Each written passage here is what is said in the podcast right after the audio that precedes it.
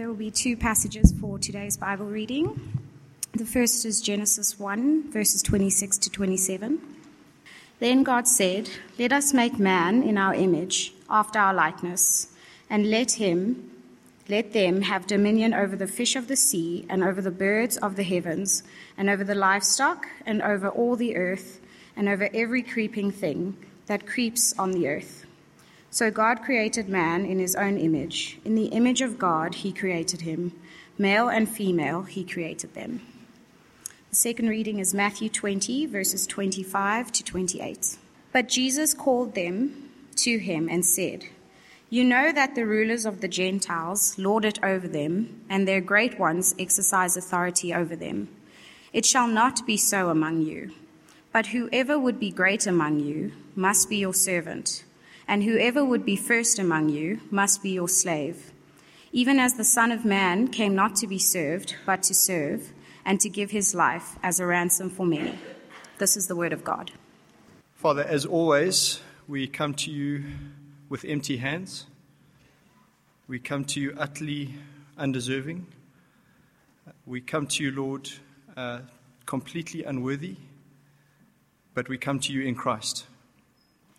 And we pray that in the power of your Spirit and through the Lord Jesus Christ, you would meet with us now. Lord, we ask that you would soften our hearts, give us ears to hear. We need you as always, uh, but perhaps particularly as we deal with issues that may be really sensitive, um, as we speak into deep wounds. Please, Lord Jesus, will you be with us and help us? And it's in your precious name that we pray. Amen. We are in the middle uh, of a series on hard and controversial issues. Our, we have done um, LGBTQ last week, uh, before that, abortion, and before that, the intolerance of tolerance, of the tolerant. If you would like to pick up any of those, they are on our website, and uh, you can go on this journey with us. This morning, we are looking at the roles of men and women. We're going to approach that general issue from a specific question, a specific question that came out of our studies in Titus earlier this year. Uh, a number of people came to me with this question. The question is this Why don't women preach in this church? It's a good question, isn't it? Especially in our day and age. Thanks, Matt. A bit of feedback. Thanks. I mean, in our day and age, surely there are certain cultural and norms and standards and values from Bible times that we can leave behind. Like slavery. Haven't we left slavery behind? Surely we are more enlightened and liberated than they were. And it's time to move into the 20th century, 21st century. So, why can't women preach at CCM? Women are preaching in other denominations. Why can't they preach here? Let's try and be honest with each other and let's talk about the two most common answers to that question the, the, answers that our culture would give, the answers that perhaps some of you would give if you spoke freely. Why don't women preach in this church? Well, number one, because the men in this church are using the Bible to cling to power. Or number two, the men in this church don't think women are good enough to preach. Those are two possibilities. I'm going to treat them as live possibilities. What does the Bible actually say? Well, before we get into what it says about preaching, before we even get into what it says about men and women, let's start with what it says about God. He's the hero of the story, after all. He is ultimate reality. He's more real than we are. Do you ever think about that? He's the source and origin of our reality. His reality governs ours.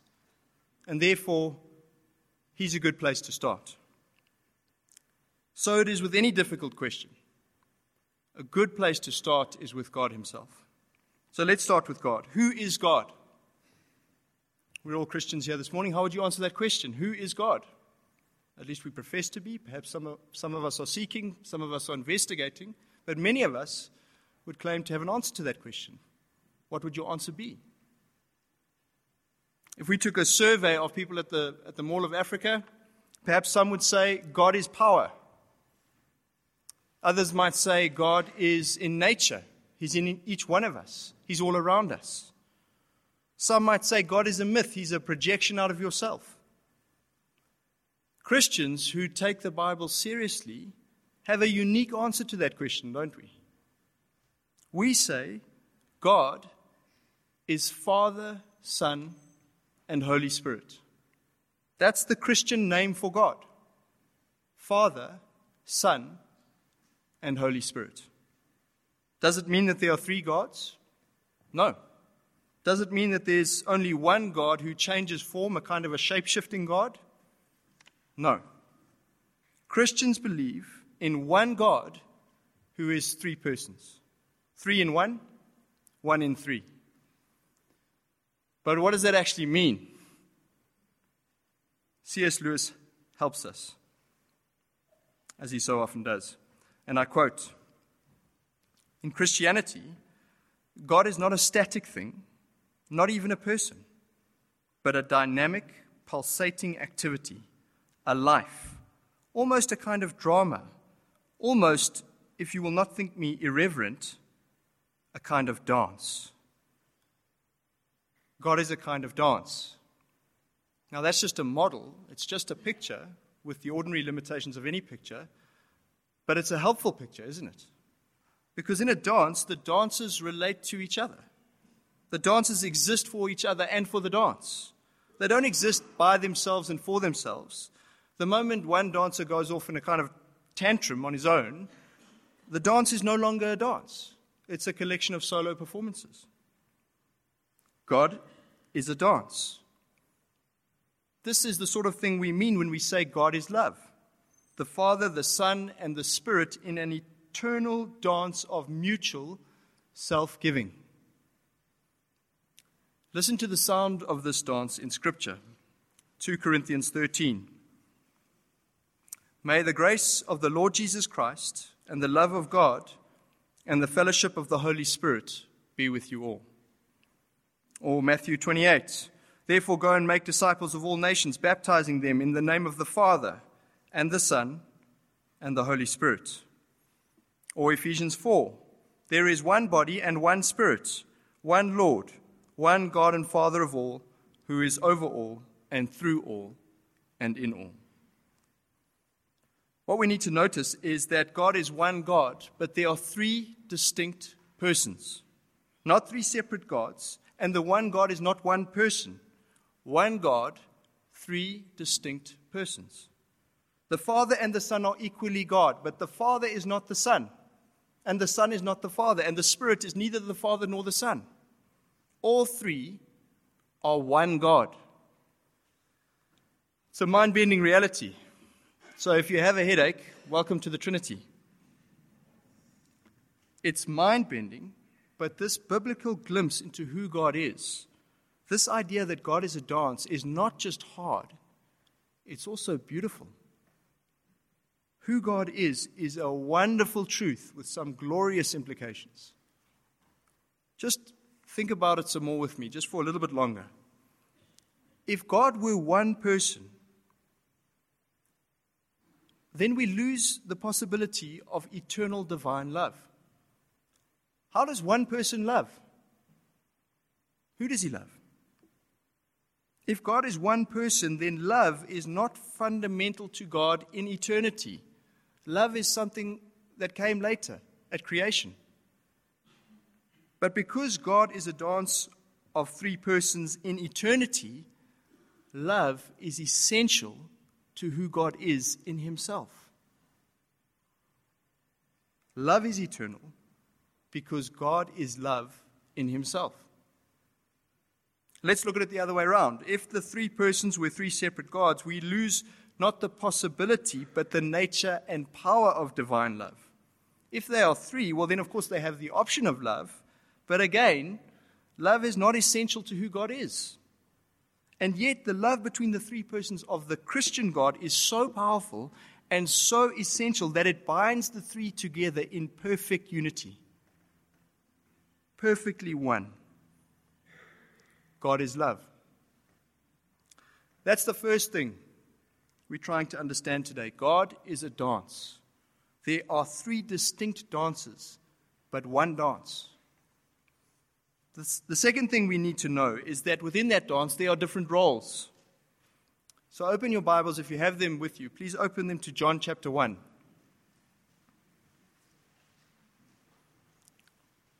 We need to look at this together. John chapter 1, and we're just going to look at verse 1. We'll start there at least. Matthew, Mark, Luke, and then John. It says this it begins in the beginning. In the beginning was the Word, and the Word was with God, and the Word was God. So look at that verse. What do we see? The Word was God. But the Word was also distinct from God. The Word was with God. The Word was God. The Word was with God. One God, but distinct persons. Go down to verse 14 and we read on. And the Word became flesh and dwelt among us, and we have seen his glory, glory as of the only Son from the Father, full of grace and truth. Here we discover that the Word is the only Son from the Father. That's who the Word is, the only Son from the Father. And that Word, the Son, took on flesh and came to us from the Father. And then in John chapter 3, we read about the Spirit who proceeds from the Father and the Son and brings new life to believers. And so, in these early chapters of John, we find a picture that we actually find all over the New Testament. It's everywhere. Once you have eyes to see it, it's everywhere. Of the Father sending, the Son obeying, the Spirit proceeding from the Father and the Son to bring life to humanity. One God, three persons, three distinct roles. God is a dance. You know what the most extraordinary thing about all this is? God invites us into his dance. And he does that in the first place by creating us as a dance. Genesis 1:26 it was our passage this morning so you can go back to Genesis we'll spend some time there. Genesis 1 verse 26 Then God said let us make man in our in- image after our likeness. Verse 27. So God created man in his own image. In the image of God, he created him. Male and female, he created them. Humanity is a dance. Let me ask you Is God Father or is God Son? Or is God Holy Spirit? And the answer, of course, is yes. God is Father, Son, and Holy Spirit. Now we see something similar with humanity. Is humanity male or is humanity female? And the answer, of course, is yes. Humanity is male and female. God created humanity male and female. God without the Father is no longer God. Humanity without woman is no longer humanity. One dimension of being created in the image of God is our unity in diversity. We are a dance. It's what we are, it's what we've been made to be. There is order in the divine dance. We've already said that. The Father sons, Father sends, the Son obeys, the Spirit proceeds. The Son never sends the Father. The Father never obeys the Son. That does not mean that the Son is less God than the Father. What does it say? The Word was God that we've just read those words. The Word, the Son, was God. Let me put it to you this way it is as divine to obey as it is to send. I'm going to say that again. It is as divine to obey as it is to send. There is order in the dance of God. There is also order in the dance of humankind.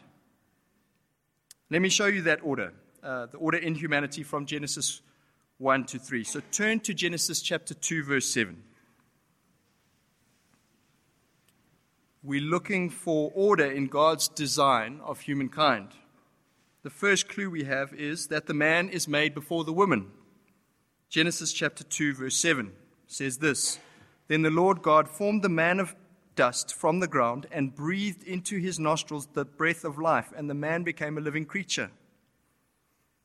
God makes man first, which doesn't amount to much on its own, but we keep reading. Second, Genesis chapter 2, verse 15 to 17. The all important commandment not to eat from the tree is given to Adam before Eve has been created. And that says to us that God holds Adam responsible. He holds Adam responsible.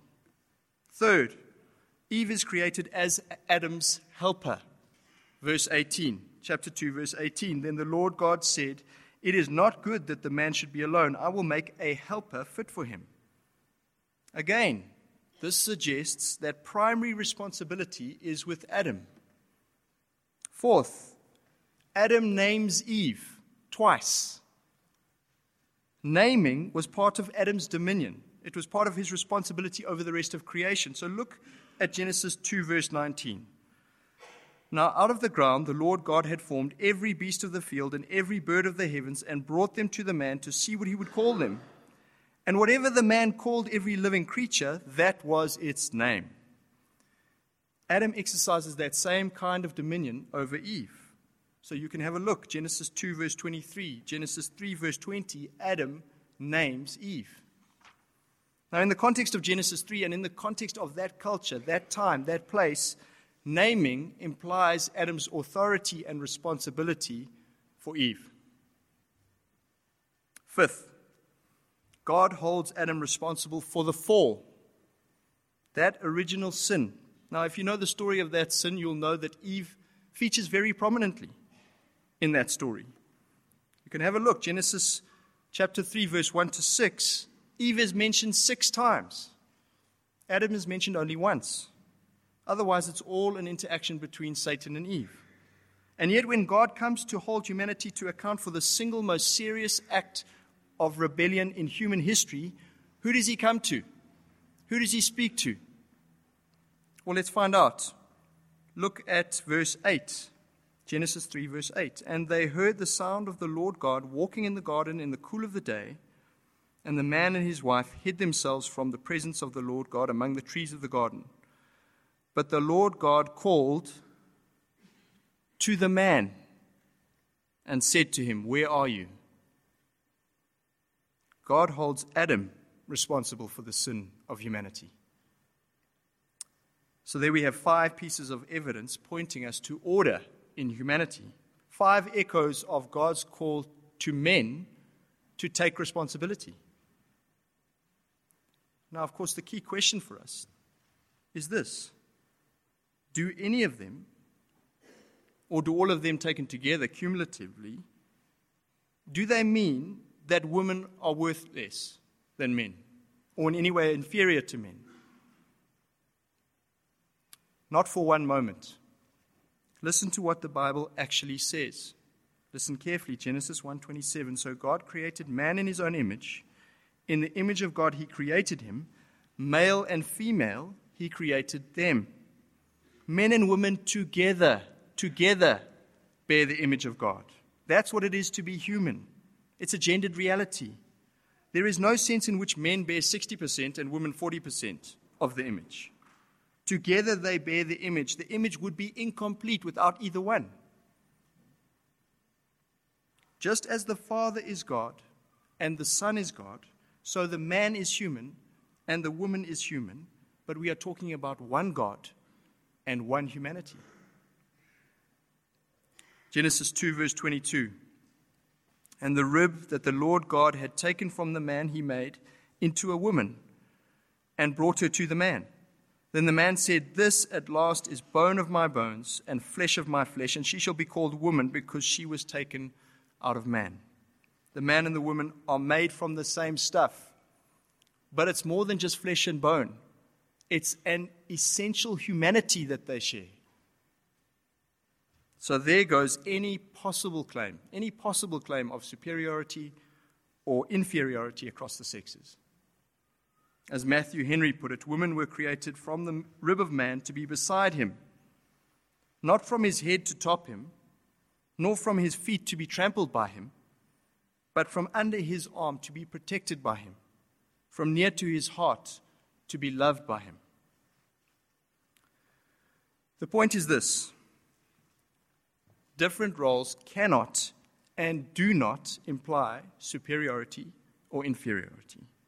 They don't in God, and therefore they cannot in humanity because we bear God's image. The Son is no less God because he obeys.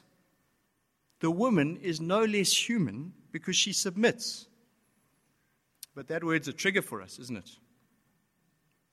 Submission. We think it must mean she's worth less. Why do we think that? Because we think like the world. And the world says the one at the top, the one who gives the orders, must be worth more than the one at the bottom who receives those orders. That's how we think. Just look at our salary structures. We attach value to being at the top. Sometimes the differential between what the CEO earns and what the tea lady earns can be a hundredfold or more, a hundred times as much or more. But that's the world. That is not the kingdom of God. Just listen to how Jesus speaks to human authority and how it should be exercised in the kingdom. We heard it read earlier. Listen to the language of power here. You know that the rulers of the Gentiles dominate them and the men of high positions exercise power over them. It must not be like that among you. On the contrary, whoever wants to be great among you must become your servant, and whoever wants to be first among you must be your slave. Just as the Son of Man did not come to be served, but to serve, and to give his life as a ransom for many. Greatness is not in having the power, Greatness is in using the power to serve. Having authority doesn't make you valuable in and of itself, it's what you do with it that counts. A different role does not imply different value or worth. It's a dance. Someone has to lead and someone has to follow, or it's no longer a dance. And following doesn't make you any less of a dancer. In fact, it often makes you more of a dancer. Uh, in the 8 o'clock service, I spoke about Fred Astaire, and most of the people knew who I was talking about. Anyone here know who Fred Astaire was? Okay, there's a few, a smattering. Fred Astaire, for those of you who, didn't know or haven't heard of him, he was a famous 20th century performer, actor, singer, dancer. He won a, a big pile of Golden Globe Awards and Grammys and you name it. Uh, he would often dance opposite a lady of the name by Ginger Rogers. There we go. The groupies are in the back there somewhere. So Fred was the really famous one, but as one reporter said, and I'm going to quote, Fred Astaire, sure, he was great, but don't forget that Ginger Rogers did everything he did backwards and in high heels. Following doesn't make you any less of a dancer it often makes you more of a dancer. Jesus submitted to his Father. Do we think any less of him because he submitted? Because he obeyed? We worship him for his submission and his obedience. God is a dance. Humanity is a dance. Different roles in the dance don't mean you any more or any less of a dancer. Let's look at how the human dance plays out first in marriage and then in the church. Marriage is a dance, Ephesians chapter 5. Wives, submit to your own husbands as to the Lord, for the husband is the head of the wife, even as Christ is the head of the church, his body, and is himself its Savior. Now, as the church submits to Christ, so also wives should submit in everything to their husbands. Husbands, love your wives as Christ loved the church and gave himself up for her. What are the roles in this dance? Wives, submit. Submit is a dirty word in our culture. It's a swear word, it's a curse word. This passage was read at my wedding, and when I gave the reading to the Bible reader, he said, I can't read this because of that word. After, after the sermon, the preacher was verbally assaulted by one of our guests because of that word. But I'm hoping by now that we can see the problem is not with the word, the problem is with the culture. The culture invests all value in being at the top. Power is everything. You're only worth something if you're in charge. But God Himself submitted. Submission is divine.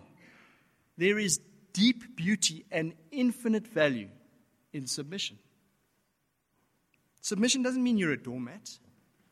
You ever get the sense that Jesus was a doormat? And remember, your final allegiance, your final submission, is your ultimate submission, is always to God. So that rules out all manner of ungodliness that might creep into worldly versions of submission. Submission means allowing your husband or the men in your church to lead. It means offering wise and godly counsel, encouraging, praying, affirming, supporting, correcting, all of those roles. Husbands, love your wives as Christ loved the church. How did he love the church? He suffered for her. He bled for her. He died for her. He exercised all authority in heaven and on earth for her. He didn't boss her around. He didn't bash her around. He didn't demand that, demand that she submit first before he would lift a finger. He served her. He gave up everything for her. Husbands, love your wives as Christ loved the church. It's, a high calling. Do you see the beauty of this dance? Maybe thinking about the alternative will help us. What's the alternative to love and submission? What does it look like when there are no roles, where everybody, where, where everybody leads and nobody follows? What do you have? Well, you don't have a dance. You have a contest. You have a, a competition. You have an arm wrestle. You have a rugby scrum. The ball is the power. The ball is control in the marriage. The man and the woman are pushing and shoving and eye gouging and spitting and scratching and punching to get control of the ball. We all know marriages that look like that. And sometimes our marriages look like that, and we know it is not pretty. But the dance of marriage in Christ, with a man leading through loving service and a woman helping him lead through loving submission, that is beautiful. Each in his or her role, loving the other. Humanity at its best is a dance in Jesus Christ. We dance that dance in marriage, we dance it in the church. The church, after all, is a family. You heard David this morning. It's a redeemed family.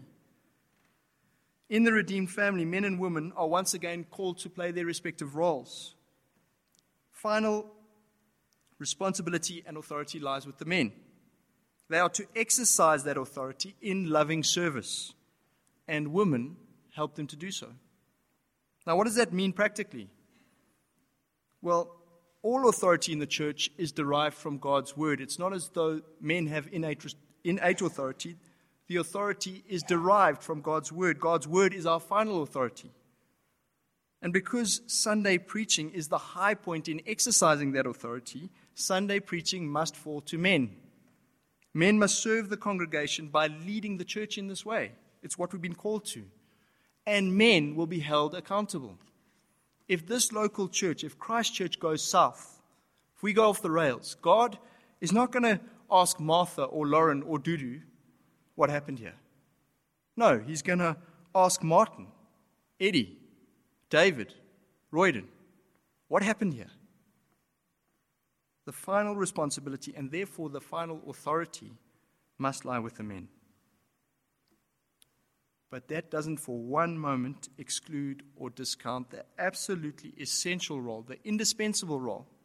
And I choose that word carefully the indispensable role. The thing doesn't work without it. The indispensable role that our women can and are playing in this church. We have women teaching the Bible every week. They're doing it right now, in fact, in C Zone and with our teenagers. We have women standing on the stage regularly, encouraging all of us, a mixed audience by sharing how Christ has changed their lives. We have women in leadership roles. You saw them this morning on our church council, in our management committee. Our music director is a woman. That's a key gospel ministry. It's true. Women do not preach in our church. But ask yourself, ask yourself this question. I think it's quite telling.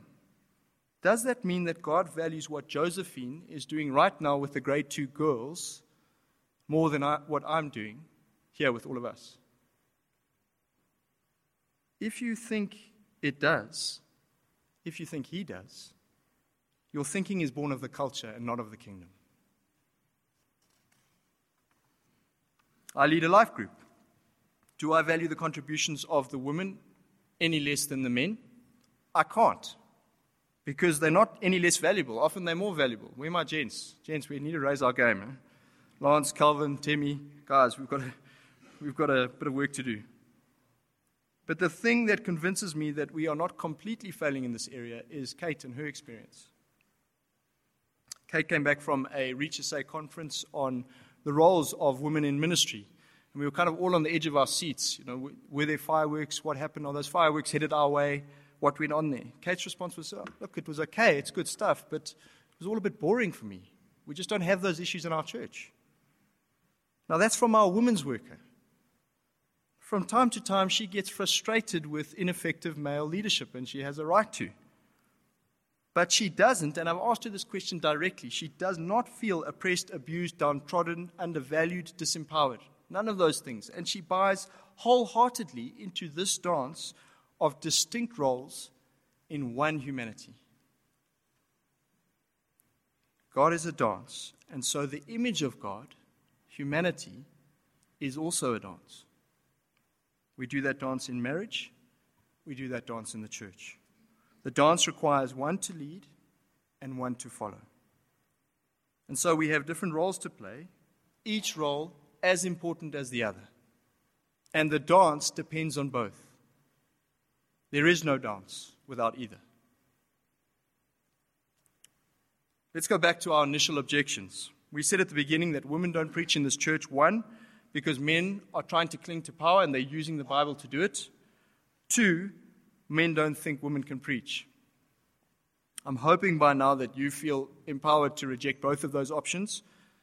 But let's just go through the exercise together. So, women don't preach in our church because men are trying to cling to power and they're using the Bible to do it. Well, the first thing to say is that in this day and age, often men don't want the power. And the reason is because we don't want the responsibility. You know, feminism has given us a taste of the back seat, and we're quite comfortable there. Ladies, I don't know if you've noticed, but we men are quite happy being passive and lazy. But passive and lazy is not what any of us, men or women, were called to. And I imagine, I imagine, it's not what the women want from their men passive and lazy. The second thing to say is that sometimes men do want the power in unhealthy ways. So, a big red flag for me is when I'm doing premarital counseling and uh, we're looking at Ephesians 5, the chapter we've just been looking at now. Husbands, wives, submit to your husbands. Husbands, love your wives as Christ loved the church. And the young man in, in the couple, all he can focus on is wives must submit to their husbands. Right? That's his focus. Gents, when we focus there, we're completely missing the point of the whole point of the passage. Paul actually uses something called the vocative case when he addresses the women and the men. That just means he goes to he goes out of his way to say, I'm addressing you now. Wives, listen up. Men, pay attention. And notice what he doesn't say. He doesn't say, Husbands, I want your wives to submit to you. He doesn't say that. He addresses that to the woman because that's their role. So, gents, submission has actually got nothing to do with us. It's not really any of our business we have our own role to focus on. And if we do that role well, it will help our wives and our women do their role well. If we love and serve them sacrificially, put their best interests first in the home and in the church, well, then submission will be a joy. So we're back to our dance. You know that scene in the ballet? Uh, my wife tells me about this. Scene in the ballet where, where the lady skips across the stage and then she kind of launches herself into a swan dive and the guy catches her and holds her up there. Anybody know what I'm talking about? Don't leave me hanging here. Just have that image in your mind. Okay, what is he doing with his power at that moment? What is he doing with his role as leader? He's lifting her up, exalting her, making her look beautiful. He doesn't pick her up and slam her down on the stage just because he can. He doesn't say, Look, I'm not really feeling up to it today. Do you mind picking me up? If he does, the dance is a mess, it's ruined. Instead, he uses his strength to pick her up, to exalt her, to make her look beautiful. And she, she's letting him. She has to, or there's no dance. She doesn't slap him down and say, you know, get your hands off me. I'm not letting you perpetuate this misogynistic patriarchy. it's a dance. They are doing what they are, were created to do, and they are doing it together. And it's beautiful. Second objection women don't preach because men don't think women can preach. Well, the plain fact is they can. At Bible college, uh, the women and the men train together because our denomination recognizes there are many, many contexts in which women can preach and must preach. Men must not go there. Uh, of course, not every context, but many contexts. And so we would train together. We'd have preaching class on a Friday together, same passage. David Kubedi and I were in that class together, and I can tell you, we ate some humble pie. The ladies would get up and they would blow the lights out. And then Dave and I would get up with our three points and completely underwhelm the masses. Women can preach. This is not a question of gifting, it's a question of calling, it's a question of role. And neither role is worth more than the other. What if you're not convinced? What if your experience tells you that men, men always abuse power and uh, they always think they're better than women? and that this dance is impossible. It's a fairy tale. I would say two things. The first one is look to Jesus. Look to Jesus. Not only did he do this dance perfectly, but because he did it perfectly, he makes our dance possible. His perfect sacrificial service on our behalf means that there are men, I know them, are, some of them are sitting here this morning, there are men who have been so affected by the love of the suffering servant king that they are committed to serving the women in their lives at great costs to themselves. They are leading through service. They are not perfect, but they are growing in Christ. And Jesus' loving submission to the Father also gives women a picture of what submission can be. I know women, many of them are sitting here this morning, for whom submission is not about admitting some sort of fictional inferior value, it's a declaration of supreme strength and beauty. And so they submit to their husbands joyfully. They are not perfect, but they are growing in Christ. First thing, if you're not convinced, look to Jesus. Second thing, if you're not convinced, look to those in the redeemed family who have been, been doing this dance for some time. I've just mentioned men and women who are doing this dance well because they are taking their lead from the Lord Jesus Christ. Find them, speak to them. Ask the older, more mature women if they feel oppressed by their husbands. Ask them how they submit. What does it look like? Ask them how they feel about not preaching or about submission in marriage, submission in the church. Ask them how they deal with struggles they may have in those areas. And then find the faithful older men and ask them how they experience the loving submission of their wives. What has it meant to them? How has it helped them? Ask them what servant leadership looks like. What are the joys? What are the hardships? See, if we look to Jesus and we look to each other, we can turn this battle of the sexes that is raging out there and raging in here sometimes, we can turn it into the dance for which we were made. Let's pray.